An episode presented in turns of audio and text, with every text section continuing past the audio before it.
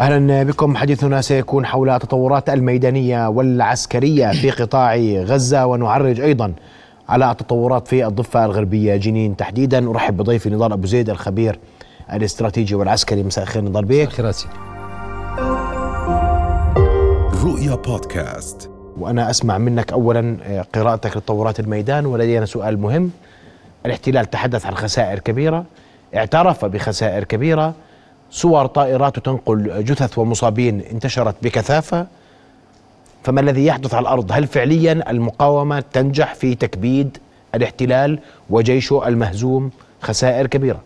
ما يبدو أن معدل الخسائر بدأ يرتفع لقوات الاحتلال وبالتالي آه، هناك شيء واضح جدا بأن عداد الخسائر لقوات الاحتلال بدأ يتزايد وبشكل متسارع. خسائر الملفت في خسائر الاحتلال أن التزايد عمودي وأفقي بمعنى أن التزايد في الأرقام للأعلى وأفقي بالنسبة لمناطق العمليات. بدأنا نسمع عن إعلانات من قبل الجانب الرسمي الإسرائيلي أن هناك خسائر في الجنوب وخسائر في الشمال. في نفس الإعلان البيان البيانات المتكررة للخسائر الإسرائيلية تشير بشكل واضح أن هذه الخسائر أفقية وعمودية أي تزايدت بالأرقام وتزايدت في مناطق الانتشار. بالتالي آه، نتكلم عن 444 قتيل منذ بداية العمليات. ثم نتكلم عن 148 قتيل منذ بداية العملية البرية. هنا أمر ملفت ويجب أن نقف عليه. أنه منذ انتهاء الهدنة لغاية اليوم هناك 47 قتيل من قبل قوات الاحتلال. أي بمعنى نتكلم عن 12 إلى 13 يوم تقريبا من انتهاء الهدنة؟ هناك 47 قتيل. بمعنى أنه بعد انتهاء الهدنة تزايدت اعداد الخسائر في صفوف قوات الاحتلال وبالتالي هذا يشير على أن فقرة التنفيذ لدى قوات الاحتلال وفقرة التخطيط غير واضحة تماما للجنود على الأرض. الأمر الملفت الآخر أن الخسائر في صفوف الضباط عالية جدا أي أنه مع كل إعلان ومع كل بيان يظهر خسائر في الضباط. قبل ما أحكي في الضباط أنت تشير وكأن الهدنة كانت لصالح المقاومة. نعم قلنا بعد الهدنة مباشرة أن قبل الهدنة قلنا أن وقف الهدنة سيكون لصالح المقاومة. السبب في ذلك أن قوات الاحتلال ستميل إلى الراحة أن الروح العدوانية لدى قوات الاحتلال ستضعف والأمر الآخر والمهم أن الزج بقوات طازجة في العمليات لتعويض الخسائر في صفوف قوات الاحتلال هذا يعني أن أن هذه القوات تحتاج إلى وقت لمعرفة الأرض والطقس والتكتيكات القوات الخصم أو المدافعين وهم المقاومة وبالتالي هذا انعكس على العمليات في الميدان وانعكس على خسائر القوات الاحتلال قوات الاحتلال. موضوع الضباط. قد يفسر سبب ارتفاع الخسائر. فيما يتعلق بموضوع الضباط يعني أنا لا أذهب مع بعض التحليلات التي تقول أن سبب ارتفاع الخسائر في الضباط بسبب أن الضابط يقود الدبابة والضابط هو أمر الدبابة في الجيش الإسرائيلي الضابط لا يقود الدبابة ولا يقود وليس أمر للدبابة، الضابط قائد فصيل أو قائد سريه أو قائد كتيبة. السبب في ارتفاع الخسائر في الضباط أن منظومة القيادة والسيطرة لدى جيش الاحتلال فيها خلل كبير بمعنى إذا ما قارنا بين قوات المقاومة وبين قوات الاحتلال ومن خلال المقاطع التي شاهدناها نجد أن المقاومين اثنين ثلاثة يقاتلون مع بعض في غرفة في منطقة ويبرعون في استهداف قوات الاحتلال. في حين أن قوات الاحتلال إذا تعرض الضابط إلى آه، آه، عملية وقتل الضابط يصبح الجنود في حالة توهان وهذا ما حدث في عملية الشجاعية أمس أول من أمس. وبالتالي الجنود لدى قوات الاحتلال ليس لديهم روح قيادية وليسوا مدربين على قيادة العمليات وبالتالي هم مرتهنين لوجود الضابط أو عدم وجوده. الأمر الآخر معنويات قوات الاحتلال منخفضة جدا كجنود وبالتالي يضطر الضباطين مجبرين على التقدم في العمليات حتى يستطيع تعويض وتنفيذ واجبه وتعويض الروح المعنوية وانخفاض الروح المعنوية لقوات آه، الجنود الموجودين لديه. بالمجمل أنا أعتقد أن منظومة القيادة والسيطرة لدى قوات الاحتلال فيها خلل كبير من قائد الفصيل حتى قائد اللواء حتى قائد الفرقة وبالتالي هذا قد يكون سبب إرباك قوات الاحتلال وتعرضها لخسائر كبيرة وخاصة في ضبوب في في صفوف الضباط. اليوم وقبل ساعات سمعنا عن عملية في شرق خان يونس راح سبع جنود وضابط في الشجاعية ثلاث ضباط قادة سرايا اثنين وقائد كتيبة وسبع جنود وبالتالي مع كل عملية هناك ضباط. هذه ليست شجاعة في العمليات العسكرية. هذه السبب لكن أنا أسمع معلش نكون دقيقين. قيادة الاحتلال والناطق باسم جيش الاحتلال يقول هذا عقيدة الجيش الإسرائيلي. سيدي عقيدة العقيدة أن الضباط في الصف الأول. يعني هذا تبرير غير منطقي وهذا تبرير غير واضح أن الضابط في الصف الأول. هناك آه، مقولة عسكرية واضحة جدا أن الضابط أول من يتقدم وآخر من يسحب. لكن ليس بهذا الشكل الجنوني. نحن أمام مشهد فيه جنون تعبوي أمام قوات الاحتلال. آه الخسائر الكبيرة آه، في صفوف الضباط هذا ينعكس على مستوى العمليات العسكرية لأن المعرفة والدراية بالخطط العسكرية تكون عن طريق الضباط وبالتالي يصبح هناك توهان في منطقة العمليات بسبب عدم معرفة الجنود بتفاصيل الخطة العسكرية الموجودة في ميدان المعركة. آه هذا فيما يتعلق بالإجابة على سؤالك أستاذ الشجاعية الحديث أن الشجاعية اليوم وهذا حديث رئيس هيئة الأركان نعم. نتكبل أن الوضع مؤلم في الشجاعية ولا زال مؤلما. والحديث عن إغراق الأنفاق الحديث عن آه، السيطرة على مناطق. وأنا عشان أكون معك نضال بيك دقيق وصريح جدا اليوم. قدرة المقاومة على الصمود. آه، قدرة المقاومة على هي تلحق بجيش الاحتلال خسائر لكن إلى متى؟ نعم. تفضل. سيدي هناك آه، مشهد واضح جدا أنه كلما زادت مدة العمليات العسكرية نرى أن هناك انضباط أكثر في المقاومة. نرى أن هناك شدة عمليات أكثر من قبل المقاومة. اليوم نتكلم عن 69 يوم من العملية العسكرية وما زالت المقاومة تقاتل وتستطيع إيقاع خسائر في صفوف قوات الاحتلال. بالتالي يبدو أن البنية العسكرية للمقاومة بنيت وتم ترتيب خططها العسكرية في التخطيط وفي التنفيذ وفي أوامر العمليات لفترات قتال طويلة على عكس قوات الاحتلال. قوات الاحتلال اعتقدت منذ بداية العملية ودخلت العملية بمنطق المنتصر.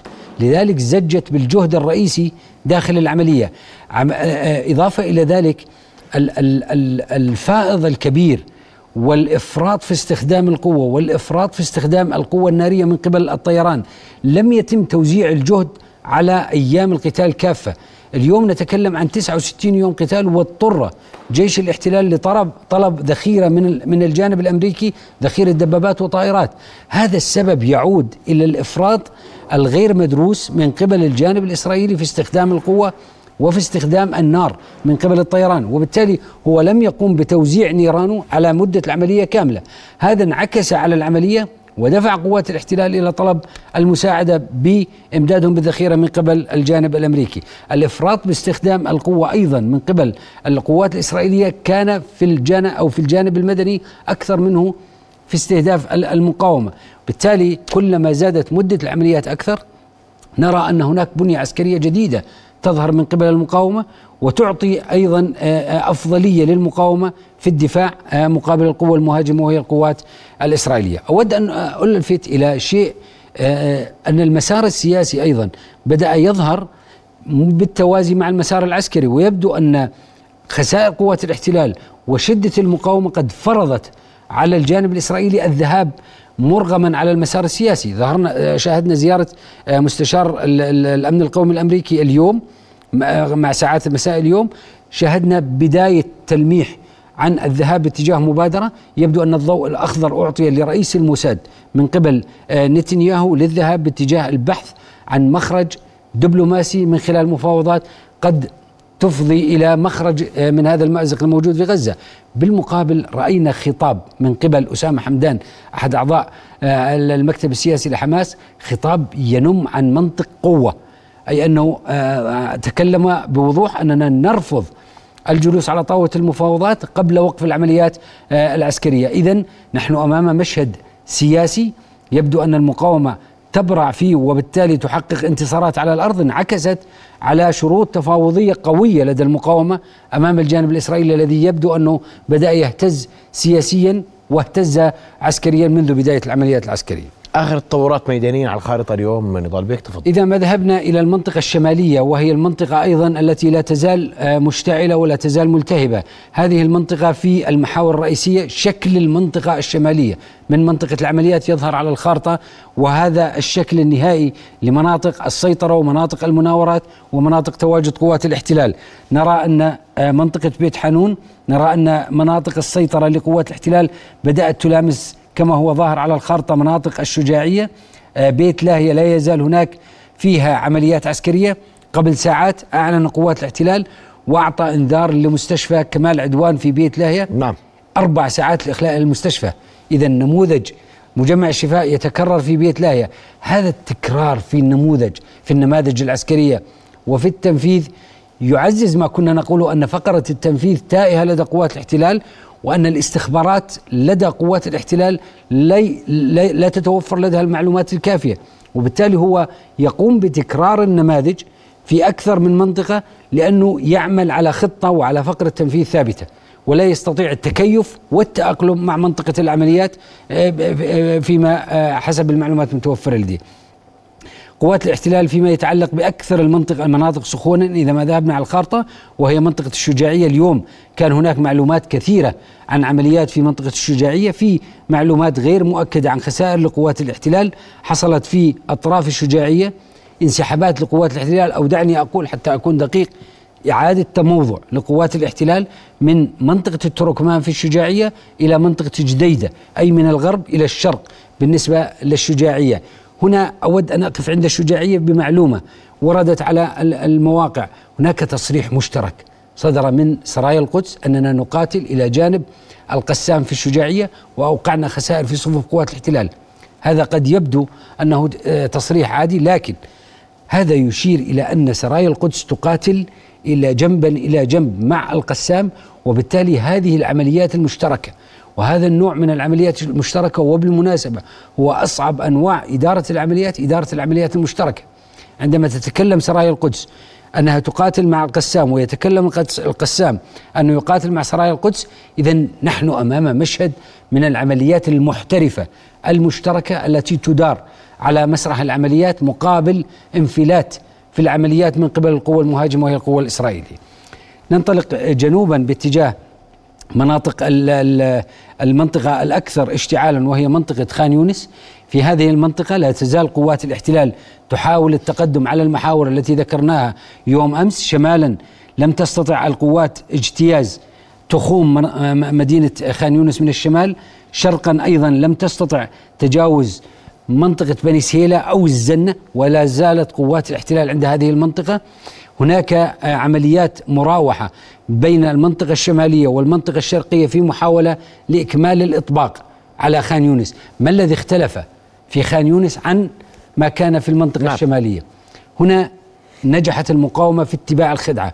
منذ 7 أكتوبر والمقاومة تمارس الخدعة بشكل كبير جدا وتتفنن في خداع قوات الاحتلال. ما الذي حدث هنا في خان يونس؟ في المنطقة الشمالية قلناها منذ انطلاق العمليات أن المنطقة مفتوحة وسمحت المقاومة لقوات الاحتلال بالدخول حتى بيت حانون ومن ثم الوصول واصطدمت قوات المقاومة بالاحتلال داخل المدن. داخل بيت حانون داخل الشجاعية داخل حي الزيتون وبالتالي داخل جباليا وداخل مخيم جباليا. داخل مخيم جباليا. هنا الذي اختلف بتكتيك المقاومة. أن المقاومة سمحت لقوات الاحتلال بالدخول في منطقة مفتوحة مشابهة للمنطقة الشمالية وهي منطقة طريق عبسان بالتحديد حتى بني سهيلة. هذه المنطقة المفتوحة لكن هنا لم تسمح لقوات الاحتلال بعبور بني سهيلة والدخول للمدن ومواجهة قوات الاحتلال بالمدن بل واجهتها في المنطقة المفتوحة الممتدة على طريق عبسان بالكمائن بالألغام التلفزيونية ومن خلال المصائد المغفلين البوبي ترابس والقناصين. وهنا حصلت بالنسبة لقوات الاحتلال قطع كبير لخطوط الإمداد الأمر الذي عجزت عنه قوات الاحتلال لإيصال إمدادها لقواتها الموجودة على تخوم غزة واضطرت مرغمة الجوي. لاستخدام الإنزال الجوي وبالتالي نحن أمام مشهد يعتقد قوات الاحتلال لأنه يقاتل من منطق منتصر يعتقد أنه سيطبق نفس النماذج في الشمال وفي الجنوب وفي نفس المناطق لكن المقاومة تخدع في كل منطقة يقاتل فيها قوات الاحتلال لذلك الخسائر ترتفع في صفوف قوات الاحتلال قبل ساعات أعلن آه، آه، قوات الاحتلال وإعلان رسمي أنه أصيب سبع جنود وضابط في المنطقة الشرقية من خان يونس. أي نتكلم عن هذه المنطقة؟ منطقة بني سهيلة منطقة عبسان وطريق عبسان الكبرى عبسان الصغرى والمركز الثقافي. هذا المربع التي لا تزال فيه قوات الاحتلال منذ تقريبا خمس أيام. نتكلم عن ثلاثة كيلو متر لم تستطع قوات الاحتلال من خمس أيام اجتياز هذه المنطقة. وبالتالي مع قطع خطوط الإمداد واستمكان المقاومة في هذه المنطقة واستعصاء العمليات على قوات الاحتلال في هذه المنطقة أعتقد أنها أصبحت منطقة كمائن لقوات الاحتلال.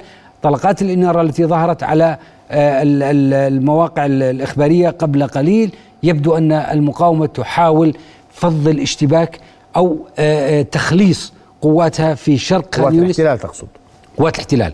تحاول تخليص قواتها في شرق خان يونس والانسحاب من المنطقة التي أصحب أصبحت مستنقع لقوات الاحتلال خوفا من الخسائر الكبيرة. لكنها تريد أن تصل خان يونس؟ تريد أن تصل لمجمع ناصر الطبي؟ وهي لن تتوقف قبل ذلك صحيح؟ هي مصرة على الوصول إلى هذه المناطق مصرة على الوصول إلى خان يونس. تريد تحقيق مكسب ميداني قبل خروج تصريح رسمي من الجانب الأمريكي آه، على أعقاب زيارة مستشار مجلس الأمن القومي الأمريكي هي تريد أي ورقة قوة تصل لها قبل أن يخرج الجانب الأمريكي بقرار ملزم بتحديد مدة العمليات والتي من المتوقع أن تكون مع بداية شهر يناير القادم. وبالتالي أنا أعتقد أن الخلل الذي تتعرض له قوات الاحتلال في منظومة القيادة والسيطرة والخلل في فقرة التنفيذ والخلل في فقرة التخطيط. في أمر العمليات الذي تنفذه على الأرض انعكس على الخسائر الكبيرة التي تعرض لها قوات الاحتلال. الآن لا يوجد خيارات أمام آه، نتنياهو. الخيارات بادت محدودة سواء الخيارات السياسية أو الخيارات العسكرية. هو مرغما يجب أن يذهب إلى آه، مبادرة سياسية من قبيل آه، هدنة مؤقتة أو من قبيل آه، لكن المقاومه ترفض هدنة ما هو يا مطبق. اليوم المقاومة بتقول لك لا حوار ولا مفاوضات قبل وقف إطلاق النار. هو سيوقف إطلاق النار وستكون أحد شروط أو أحد آه، مخرجات المبادرة السياسية وقف إطلاق النار ثم التفاوض وبالتالي قلناها أكثر من مرة أن المنتصر على الأرض والذي يمسك الأرض هو يفرض شروطه على طاولة المفاوضات. وبالتالي هذه خطوة من المقاومة تفرض شروطها على طاولة المفاوضات. الوقت ضاغط بالنسبة للجانب الإسرائيلي. نتكلم عن ثلاث أسابيع إذا ما فرض الجانب الأمريكي تحديد المدة الزمنية وبالتالي فقط أنوه المتحدث اسم جيش الاحتلال يقول أن هناك أيام صعبة من المعارك وأن أحد المستشفيات التابعة للاحتلال تعاملت مع 35 إصابة خلال الساعة الماضية ثمانية منها خطيرة. نعم. وهذا ما نقوله أن العمليات تتصاعد عموديا وأفقيا. وبالتالي هو يعلن عن عمليات أعتقد أنه يعلن عن عمليات في الشمال أو في الجنوب. بعد قليل يخرج ويعلن عن عملية في آه، شمال قطاع غزة ثم في جنوب قطاع غزة. هذا اللي اللي أقصده بالتصاعد الأفقي وبالتصاعد العمودي التصاعد في أعداد الإصابات في الأرقام. وبالتالي في ظل هذا التصاعد في الأرقام والخسائر في الآليات والخسائر في القوى البشرية لا تستطيع قوات الاحتلال الاستمرار بالتوض... بالت... بالتزويد والتعويض في القوى البشرية ولا يستطيع أيضا الجانب الأمريكي بالاستمرار بإعطاء الغطاء السياسي للجانب الإسرائيلي دون النتائج تذكر على الأرض. اليوم هم بيقبلوا اليوم يطلعوا بمظهر المهزوم في المعركة. سيحاول الجانب الأمريكي مساعدتهم على الخروج بأي ثمن ممكن على نظرية لا غالب ولا مغلوب. أي كيف؟ لا يريد كسر آه، نظرية الردع الإسرائيلي في المنطقة. الجانب الأمريكي يهمه بقاء إسرائيل بشكل الردع لأنه آه، إسرائيل بحالتها آه، الردعية توافق المصالح الأمريكية في المنطقة. لكن تهشيم صورة الردع الأمريكي الردع الإسرائيلي في المنطقة قد يضر أصلا أيضا في المصالح الأمريكية. لذلك أعتقد أن الجانب الأمريكي سيدفع الوسطاء الإقليميين مصر وقطر وسيدفع بغطاء دولي برعاية أمريكية إلى مبادرات قد تفضي هذه المبادرات إلى وقف مؤقت لإطلاق النار مقابل الجلوس على طاولة المفاوضات والتفاوض على الأسرى المتبقين لدى المقاومة. عند نقطة الأسرى أود أن أقف قليلا أن الأسرى المتبقين لدى المقاومة عددهم 138 أسير. هناك 91 أسير من ال 138 هم أسرى عسكريين. والباقي أسرى مدنيين. حتى الأسرى المدنيين الموجودين لدى المقاومة هم احتياط في الجيش الإسرائيلي. وبالتالي عملية التفاوض القادمة هي عملية صعبة جدا ومكلفة لقوات الاحتلال. فاتورة التكاليف تدرك قوات الاحتلال أو, أو الجانب الإسرائيلي يدرك أن فاتورة التكاليف للتفاوض على العسكريين لن تكون بنفس الثمن الذي تفاوض به على المدنيين. إذا ما أخذنا بعين الاعتبار أن التفاوض على شاليط الجندي الإسرائيلي الذي أسر في عام 2011 كان ثمن الجندي الواحد الإسرائيلي آه، جلعاد شريط 1452 آه، رهينة فلسطيني موجود في سجون الاحتلال. وبالتالي حتى التفاوض على العسكريين الجنود يختلف عن التفاوض على العسكريين الضباط والعسكريين الضباط ثمنهم يختلف عن التفاوض على الجنرالات الموجودين لدى آه، المقاومة. وبالتالي العملية معقدة جدا أمام الجانب واضحين المقاومة بدون تبييض سجون. نعم. المقاومة تريد تبييض سجون وتريد وقف إطلاق النار الكامل وتريد آه، أن البحث في مستقبل غزة ليس بيد الجانب الأمريكي وليس بيد الجانب الإسرائيلي بل بيد الجانب الفلسطيني. أن هذه القضية قضية داخلية يتم بحثها في البيت الفلسطيني الداخلي وليس من قبل الجانب الإسرائيلي. آه، قلت لك أن الجانب الإسرائيلي بدأ منذ بداية العملية وهو دخل العملية بمنطق المنتصر. وبالتالي منذ بداية العمليات قبل 69 يوم بدأ يبحث عن اليوم الذي يلي العملية عن مستقبل غزة. وبالتالي لكن هو من أول يوم قال عملية طويلة.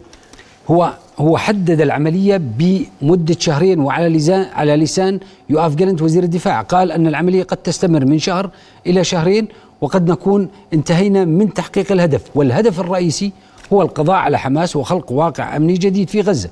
وبالتالي هذا السقف المرتفع في الهدف الذي وضعته الذي وضعه الجانب السياسي يبدو أنه أربك العسكريين في تنفيذ هدف ذا سقف عالي. وبالتالي الآن يبدو أن الجانب الإسرائيلي أصبح مضطرا ومجبرا على تخفيض سقف توقعاته بالنسبة للعملية العسكرية وتخفيض سقف أهدافه على الأرض لأنه يدرك أنه بعد 69 يوم لم يستطع تحقيق لا هدفه ولا حتى جزء من الهدف الذي رسمه للجنرالات العسكريين. الجبهة الشمالية. يعني لازلت أقول أن الجبهة, الجبهة الشمالية تشهد تصعيد وهناك معادلة أصبحت واضحة بعد الضبابية التي كانت موجودة فيما تتعلق بعمليات الاستنزاف جنوب لبنان شمال الأراضي المحتلة آه، بين حزب الله وجيش الاحتلال. المعادلة أصبحت واضحة كلما ارتفعت وتيرة العمليات العسكرية. في قطاع غزة كلما ارتفعت وتيرة عمليات الاستنزاف جنوب آه، لبنان. اليوم آه، تم استهداف مناطق في عمق الجليل الأعلى. داخل الأراضي المحتلة. اليوم تم استهداف أيضا بالطيران داخل آه، كريات شمونة واستهدفوا مناطق داخل المناطق النبطية. والقصف في هذه اللحظات طائرة الاحتلال تقصف جنوب لبنان. الآن عندما قلت طائرات الاحتلال تقصف جنوب لبنان تكلمنا سابقا أن شكل عمليات الاستنزاف قد يختلف مع الأيام القادمة. قلنا أن المسيرات بدأت تدخل في العمليات ونحن أمام مشهد قد يكون عنوانه حرب مسيرات بين الطرفين. الآن دخلت الطائرات الإسرائيلية. كنا آه، سابقا منذ أمس وسابقا نشاهد عمليات قصف المدفعية من قبل الجانب الاحتلال. الآن أصبحنا نسمع عن الطائرات. وهنا أود أن أشير إلى نقطة أن الطائرات لا تقصف مناطق على الحدود ثم تعود. أي أنها لا تقصف بمسافة كيلو واثنين كيلو وتعود. لابد لها من عمق استراتيجي تدخل له وتقصف. بمعنى أن الطائرات إذا دخلت في العمليات ستدخل في مناطق الخط الأزرق إلى جنوب نهر الليطاني إذا نحن أمام مشهد عمليات تصاعدي في عمليات الاستنزاف. قد يشهد من جانب حزب الله أيضا تصعيد في استخدام المسيرات في عمق الأراضي المحتلة الشمالية. ولكن أنا لا أعتقد أن هذا الانضباط قد ينفلت إلى حرب تقليدية أو اشتباكات مسلحة بين الطرفين لأننا قلناها كثيرا أن المشهد في المنطقة لا البيئة الإقليمية ولا البيئة الدولية تدعم خيار توسيع شكل الصراع ولا خيار الانزلاق نحو عملية عسكرية موسعة في المنطقة قد لا تكون محسوبة النتائج. عسكريا وأنتقل للضفة الغربية وجنين تستهدف مخيمها تحديدا في أكثر 15 اقتحام منذ 7 أكتوبر حتى اللحظة وهو الأكثر في تاريخ المخيم واليوم عم نشوف إشي مختلف في المخيم. لماذا عسكريا تستهدف آه، إسرائيل مخيم جنين ومدينة جنين؟ نعم. آه، قبل ساعات انسحبت قوات الاحتلال بعد ثلاث عمليات آه، بعد ثلاث أيام من القتال في مخيم جنين. حتى تتضح الصورة أمام المشاهد. مخيم جنين لنعرف من هي الفصائل التي تقاتل في مخيم جنين حتى نستطيع الإجابة على سؤالك لماذا مخيم جنين؟ هناك سرايا القدس موجودة في مخيم جنين القسام موجود في مخيم جنين عرين الأسود موجود في مخيم جنين وبالتالي أيضا هناك فصائل أخرى صغيرة مندرجة ومندمجة مع آه، عرين الأسود موجودة في مخيم جنين وبالتالي هي نفس شكل الفصائل تقريبا الموجودة في غزة والتي تقاتل الاحتلال هي موجودة في مخيم جنين وبالتالي في مخيم جنين وفي مخي... حتى لا, لا, لا يغيب المشهد مشهد الضفة لا يغيب عن, عن المشاهد أيضا. في مخيم جنين في مخيم بلاطة وفي مناطق نابلس أطراف نابلس هذه الفصائل كلها موجودة هناك وبالتالي قوات الاحتلال يبدو أنها لا تريد الانفلات الأمني في مناطق الضفة الغربية في حين أنها منشغلة في غزة، لذلك تقول بعمليات تقوم بعمليات بيك اب أو عمليات انتقائية داخل مناطق الضفة الغربية وبالتحديد داخل المنطقة الأكثر اشتعالا أو التهابا من حيث نوعية الفصائل الموجودة فيها وهي آه، آه، مخيم جنين. لكن برأيك أنت اليوم آه، هم بيفعلوا كل شيء لاستفزاز الضفة الغربية. هكذا يرى مراقبون ومحللون. نعم. وعسكريا هذا صحيح هي تكثر من اقتحامات تصلح تسلح المستوطنين وتهدر الدم الفلسطيني في الضفة. صحيح. الجانب الإسرائيلي حتى تكون الصورة واضحة رغم كل خسائره في في غزة ورغم كل ما تعرض له من إهانات وإذلال لقواته على يد المقاومة في غزة هو يريد المحافظة على صورة الردع الموجودة لديه أنه لا يزال قوات تستطيع التعاطي مع الأزمات الإقليمية مع صراع إقليمي في الشمال أو مع صراع إقليمي في أقصى الجنوب مع الحوثيين وحتى مع الصراعات المحلية القريبة من آه، مناطق الخط الأخضر والقريبة من مناطق الضفة الغربية. وبالتالي آه، اقتحامه لمخيم جنين اقتحامه لنابلس ومخيم بلاطة وبعض المناطق الأخرى هو يريد أن يقول بالمعنى الحرفي أنا هنا. كقوات احتلال وبالتالي أنا من أستطيع التحكم في المشهد الأمني ليس فقط في غزة وإنما أيضا في الضفة الغربية. آه الناطق باسم القسام يقول دمرت 72 آلية عسكرية إسرائيلية خلال 72 ساعة.